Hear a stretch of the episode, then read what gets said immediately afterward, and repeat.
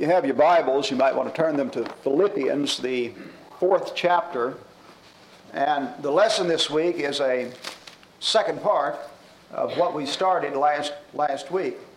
We dealt with verses 4 through 9, and then we'll pick up with verse 10 to the end of the chapter. And what we was noting primarily was an attitude of heart that it's possible for a Christian to have that gives him an attitude towards all the problems of life that's just totally different than somebody that is not operating on that same information. And we noted the, the information that we're looking at is very important, uh, not only given to us by God, but the man that God uses is in a situation that it makes it very impressive what he has to say. And again, to set the background for this material, as Paul writes this short letter to the Philippian church, he is in jail. He's in a Roman dungeon. He's writing to a church that he established. And the way he established that church is not the way that you would choose to go and establish a church. Paul was thrown in jail uh, for the proclamation of information about Jesus. And while he was in jail, he was actually singing and praying to God, as recorded in Acts, the 16th chapter. And then there was an earthquake. The jailer was disturbed. He thought everybody was going to escape. Paul actually calmed the jailer down, let them know that they weren't going anywhere. And then he went ahead and, and at the insistence of the jailer, proclaimed this good news of salvation in Christ. And the end result was that the jailer and his entire household were baptized that very night. And the jailer actually washed the wounds of the Apostle Paul and Silas that were in jail and then they went on their way. So this is the birth of the church in Philippi. It starts by Paul being thrown in jail, converting the jailer and his family, and that serves as the nucleus of this church. Well, since that time, Paul's been thrown in jail again. And he's anxious to write to the Philippians. He knows the persecution that they have incurred since becoming Christians.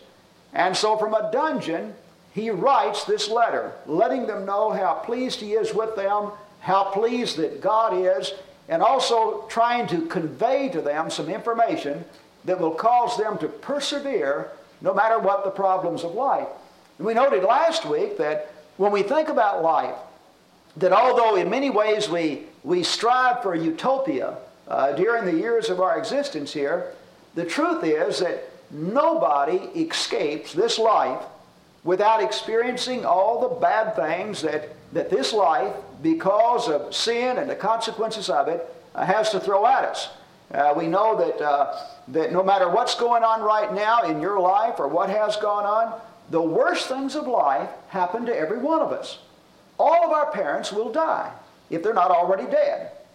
All of our grandparents will die if they're not already dead. All of our children will die and even if we die before they do, we know they're going to follow us. We know at any time that loved ones or people we're acquainted with are subject to car wreck and diseases and things of this nature. And so we all live with this kind of thing constantly. We all live in a body that had, in, in many senses has terminal cancer. Uh, we, we just simply know that we're going to die.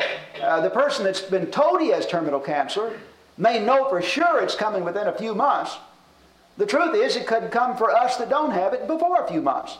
But we all know we're going to die, and we live with this decaying, aged body, aging body that is subject to all kinds of diseases.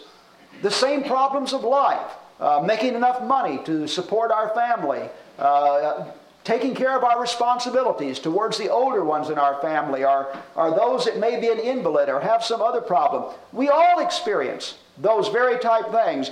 Dealing with the member of the family that is not what he or she should be and, and causes misery on the other members of the family. We all experience that type thing.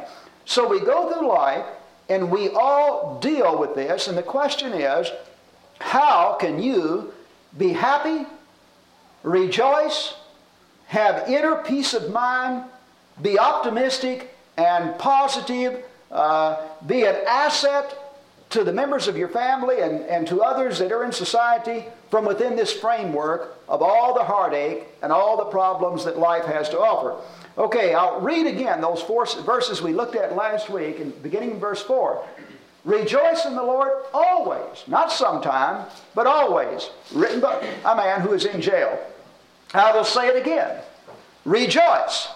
Let your gentleness be evident to all. The Lord is near.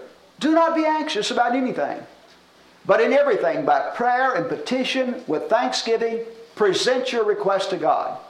And the peace of God, which transcends all understanding, will guard your hearts and your minds in Christ Jesus. Finally, brothers, whatever is true, whatever is noble, whatever is right, whatever is pure, whatever is lovely, whatever is admirable, if anything is excellent or praiseworthy, think about such things. Whatever you've learned and received and heard from me and seen in me, put it into practice. The result, and the God of peace will be with you. So Paul says, number one, you make a choice in the way you're going to think. We all have a lot of negative things that happen in life. I don't care how righteous you try to be. Number one, as righteous as you may try to be, you fall short and you know it, and you got to deal with that. Then, number two, you suffer the consequences of other things, and there's all kinds of ugly things going on all the time. But Paul says when it comes to what you're going to dwell on in your mind, you make a choice. You can accept the reality that yes, we live in a world of sin. It's an untoward and crooked generation. The majority of the people have never and are not now trying to do the will of God. We at our best don't do it perfectly. So there's all kinds of consequences. Accept it. Just like a football player accepting the fact that before I score a touchdown, I'm going to get knocked down a number of times along the way. He accepts that. And so he, he makes eight yards and he gets up and he's rejoicing. Uh, not, he's, for, he's forgetting the fact he got knocked down because he's so happy about the eight yards that he just made. Or the quarterback throws a pass and he gets knocked down and he stands up and he claps and he runs to meet the receiver. He's so happy about the 25 yard completion that he's just almost oblivious to the fact that he just got knocked down. Well, in the same way, Paul is saying these negative things happen. We know why they're happening. But make the decision in your mind to think about things that are pure and good and holy and right. About these other things, he says, make your petition to God. Don't go around full of anxiety and, and being anxious and, and allow it to stress you up and, and take all the happiness out of life.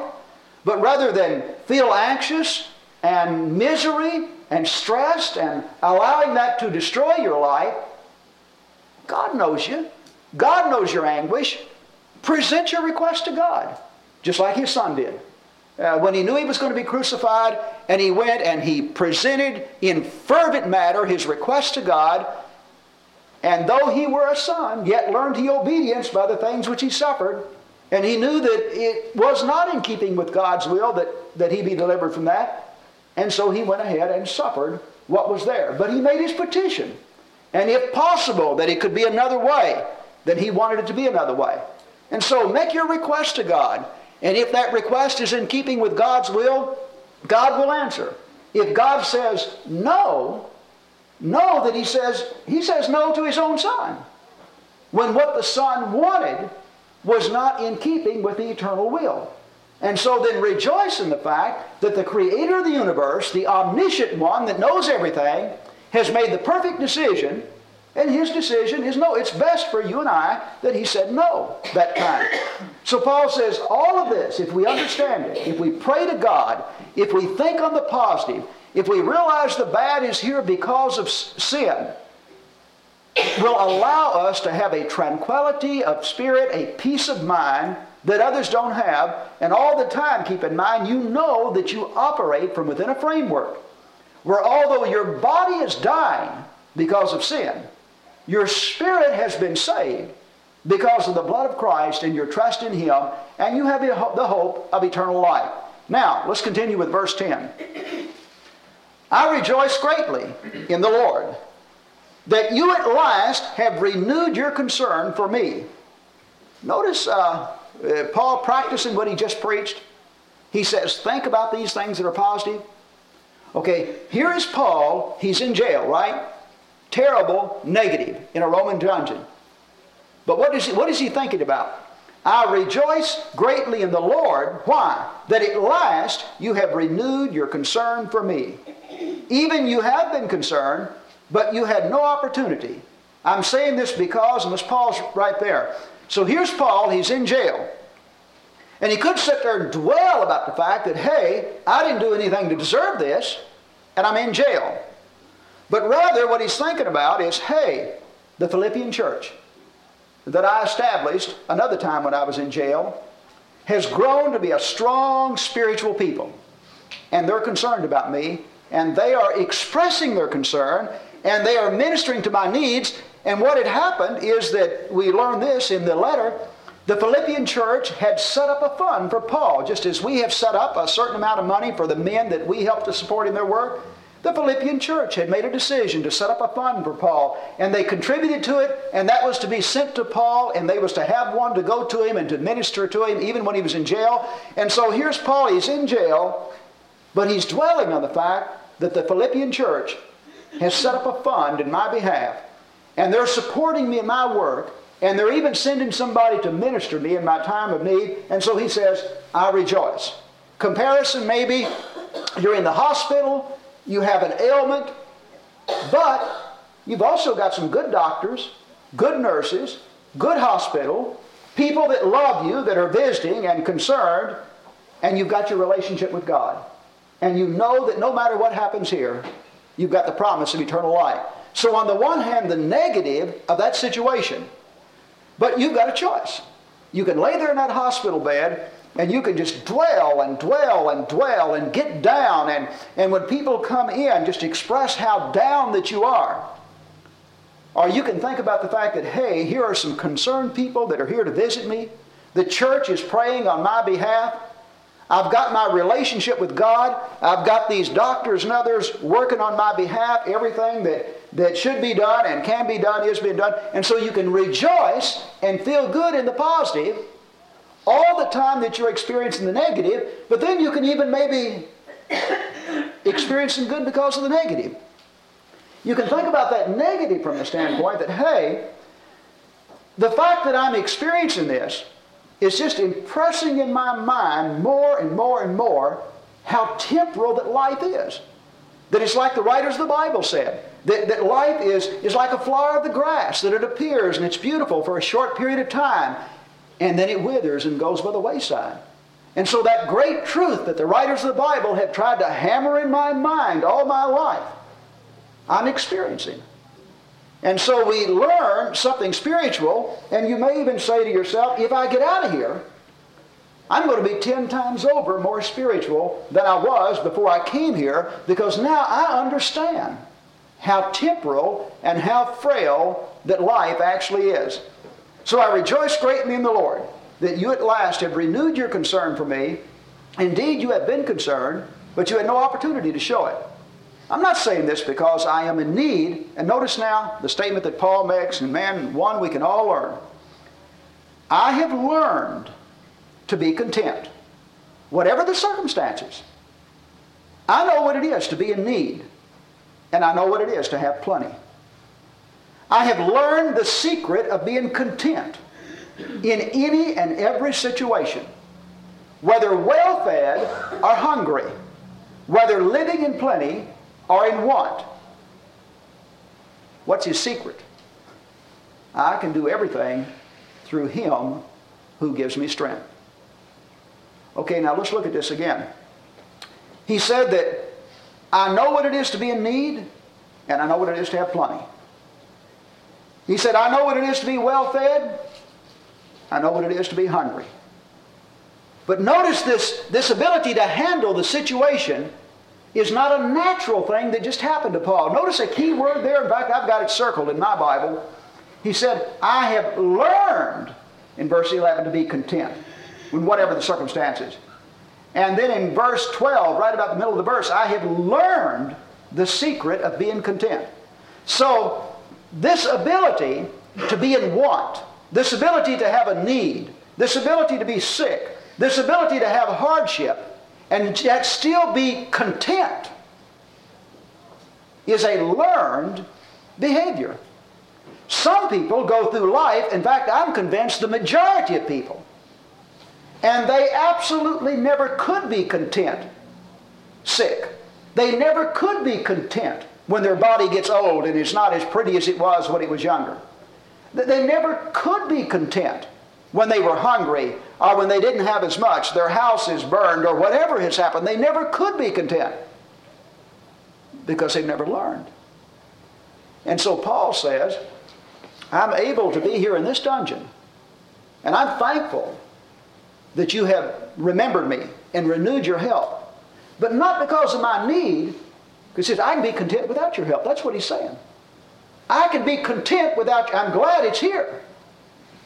But listen, not just because of my need, I can be content without your help because I've learned the secret. I'm glad when I've got a lot to eat. That's great. But I've learned the secret.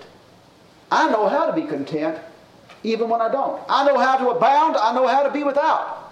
And yet I can be content. So Paul's condition of mind of being content and rejoicing, notice now, is not conditioned on the everyday things of life. Some of us never really experience happiness in the way that we can because we go through life as reactionaries. We, we react. You go to work. If, if everything goes well, everybody treats you just right, everything goes smooth, then you go home and you feel great and you've had a great day. But if somebody talks to you in a wrong way, if, if everything goes wrong, then you get all uptight and you're anxious and you go home and you're wrung out and you're zapped and you feel bad and you're down. So what has happened? Or you're, you're feeling good and you're healthy and you get a phone call and somebody you love has got cancer or they've had a heart attack or they've died. Or you you'd get this bad information, you know, that uh, something over here has happened to some material possession of yours. You parked your new car out here and somebody come along with a hammer and banged it up. So what are we saying? What you're doing, and this is the majority of people of life, they are allowing other people to control whether or not they're happy. They're allowing other people to control whether or not they can rejoice. They're allowing the world to control whether or not they can be content. And so a person that operates like this, and this is the majority of the world, I'm convinced 99.9% of those outside of Christ and well over half in Christ who've never learned this secret here, they go through life and the only way they can be happy is when everything is going right. But you know, there's a real problem there because notice how we introduced our lesson? Everything don't go right most of the time. When I turn on the news and, and, and, they, and I read about those Kurds that are, are starving to death, a thousand of them a day. And, and this nut in Baghdad that's wanting to massacre so many people. That's terrible. You know, it, they don't have to be kin to me for me able to be able to realize and see how terrible that is. Or when I pick up the paper and I read of some innocent person out here that's killed by a drunken driver. Or you read of some innocent individual, a, a hemophiliac or a baby that is struggling with AIDS because of somebody else's behavior. And you think all of that is terrible. And then, of course, we have all the various problems that, that hit us with life, whatever it is. If the only way you're going to be happy and rejoice is for everything to go good, if you sit down and think about it, you're going to limit yourself to very, very few hours in the course of a year. Very, very few hours in the course of the year. Now, I'll tell you what the world tries to do to experience a little happiness here. The psychologists call it escapism. Here's the world's way of handling it. See, the truth is, you can't handle this outside of Jesus. The world says escape from it. And so one of the reasons that we're so fanatical about sporting events and things of this nature is because what is going on is so all engrossing and so all exciting that we can just throw everything out of our mind and concentrate on that. Or we can get away for the weekend and escape the whole thing, whatever it may be. And so the only way the world knows to deal with this is to block alcohol and drugs. Why do people use alcohol? Because it tastes good? I've never, I've never been convinced that alcohol tasted good to anybody. Just pure alcohol has to have other things poured in it so you can get it down. Eh, eh, you, you, you couldn't drink it otherwise. Do they take cocaine and that kind of stuff because it tastes good? But it helps them to have a mind frame to escape or to be something that they're really they're not. And, and that's the reason that stuff is so popular. But Paul says, for you and I, we don't need that. If we learn the secret, now nobody can learn the secret except a Christian. I mean, there's nothing to learn if one's not a Christian. If you're not a Christian, I'll tell you your state. You're in a body that's dying, and you have absolutely no hope, and they're going to plant you in the ground when you die, and there is no hope for you beyond the ground. Now, that's your state without Christ. And you live every day of your life. You can't go to God in prayer. You do not have His providential care. There, there is nothing there. there. The secret begins in Christ. The beginning of wisdom is the reverence of God. So we come to understand God through the information that He's given us. And then we learn this great truth that God so loved the world that He gave His only begotten Son, that whosoever believes in Him should not perish but have everlasting life. Right away, I began to experience something. The Creator of the universe loves me more than all this great universe. Man, if that don't do something for your mind, you have to not believe it or not understand it. But to first come to realize in your mind that, hey, Johnny may, down there may not like me, Susie may hate me, my own mother may not like me. Big deal. The creator of the universe loves me so much that he gave his only son as a sacrifice for my sins. Man, if that ought to make you feel great that you're that important, that you're made in the image of God.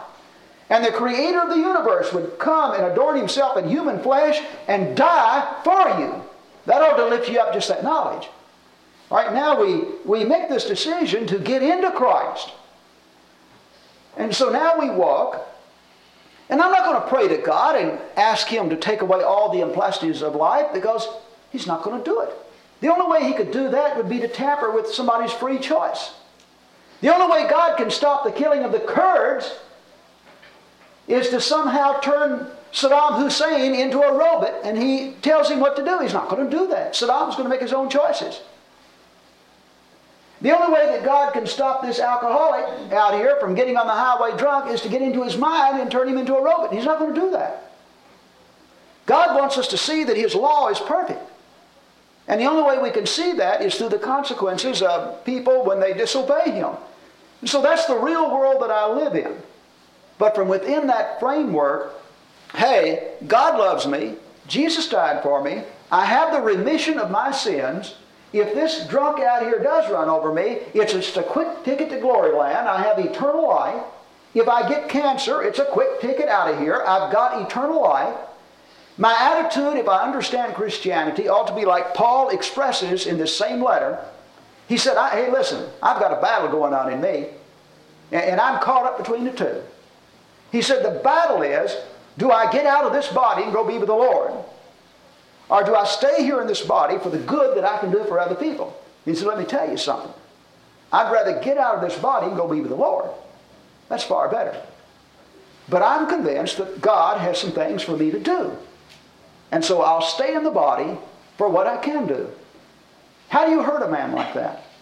If you have the attitude, and I have the attitude, that to live in the body is Christ, and it means service I give to God. But if to get out of the body means I go to be with the Lord, and then I leave all this vale of sorrows and tears and things here, then what do I choose? There's the great thing. But here I can be of service to God. We've got two positives. There's no way we can lose in our situation. Okay, now, start back and read another passage over in Romans, the eighth chapter. Backing up the statement again, written by the same author. Romans, the eighth chapter, a very familiar passage to us. Beginning with verse 28. Remember, Paul said, I've learned the secret to having and having not we begin to see again part of this secret that Paul has learned. We know, verse 28, that in all things God works for the good of those that love him, who have been called according to his purpose. For those God foreknew, he also predestined to become conformed to the likeness of his Son, that he might be the firstborn among many brothers. And those he predestined, he also called. And those he called, he also justified. And those he justified, he also glorified. What then shall we say in response to this? In other words, what is your response to this? That God causes all things to work together for the good of those that love him. Here's Paul's response If God is for us, who can be against us? If I've got God in my corner, who in the world am I worried about? Who at work what Saddam Hussein, what Hitler, what anything am I worried about if God's on my side? He, how much does he care? Listen, he who did not spare his own son, but gave him up for us, how will he not also, along with him, graciously give us all things? Man, if he would give his own son up for us, you know that he's going to do anything that's for our good. Who will bring any charge against those whom God has chosen? It is God who justifies. Who is he that condemns? Christ Jesus, who died, more than that, who was raised to life, is at the right hand of God, and is also interceding for us. Who shall separate us from the love of Christ? Shall trouble, or hardship, our persecution, our famine, our nakedness, our danger, our sword, as it's written, for your sake we face death all day long. We are considered as sheep to be slaughtered. Knowing all these things, we are more than conquerors through him who loved us.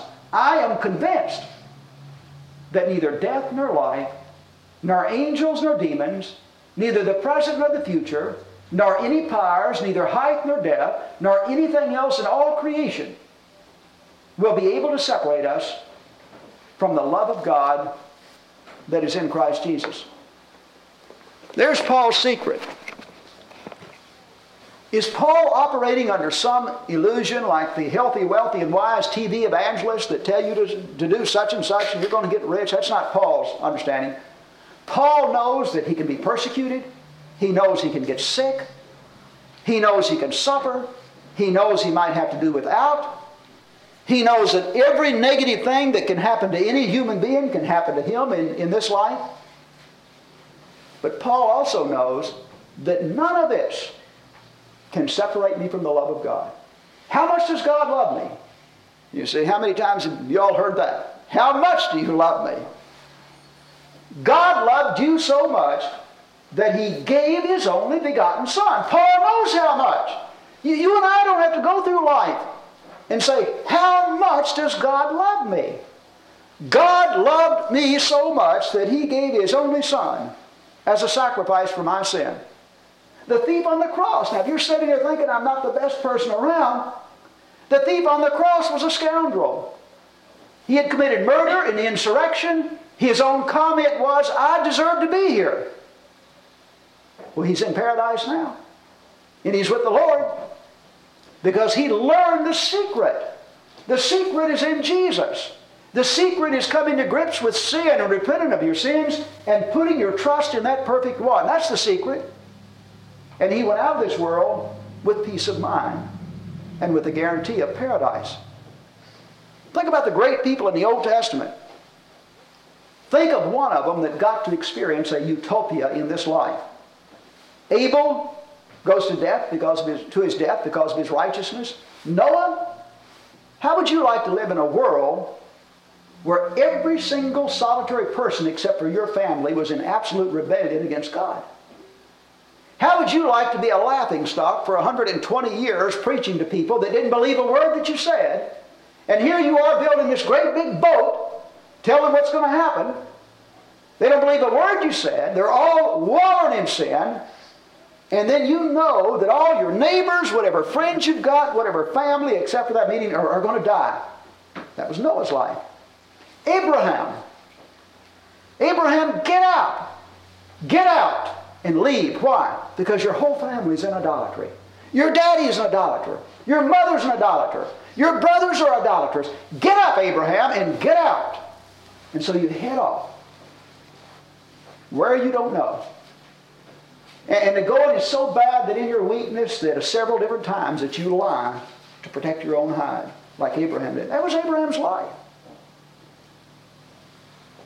Got to be 90 something years of age, and God still hadn't fulfilled one of his promises to him. And he thought, surely there's no way it's going to happen now. David spent a, a chunk of his life being chased around by Saul, and Saul trying to take his life. Spent the latter part of his years suffering the consequences of domestic problems as a result of mistakes he had made in his earlier years. John the Baptist got his head cut off. All the apostles go to their death. Jesus is executed. Nobody gets out of here with a utopia situation. Nobody does. The moment we come to grips mentally with the fact that there will never be a utopia in this world, despite what the liberal politicians say, that we can do such and such and we're going to have this grand situation, and all the time God is kicked out the door. No, the further they kick God out, the more our grand situation goes.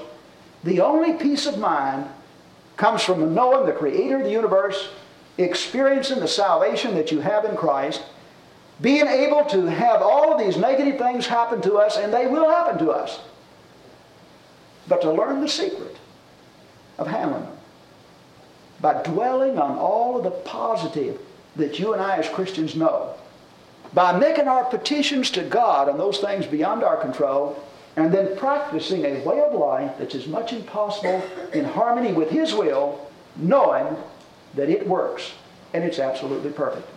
Let's conclude our lesson for this morning. If, if you're in the audience as one that is not a Christian and you know and understand the good news of salvation that you can have in Jesus, we give you this opportunity to respond if you so desire. As together we stand and sing.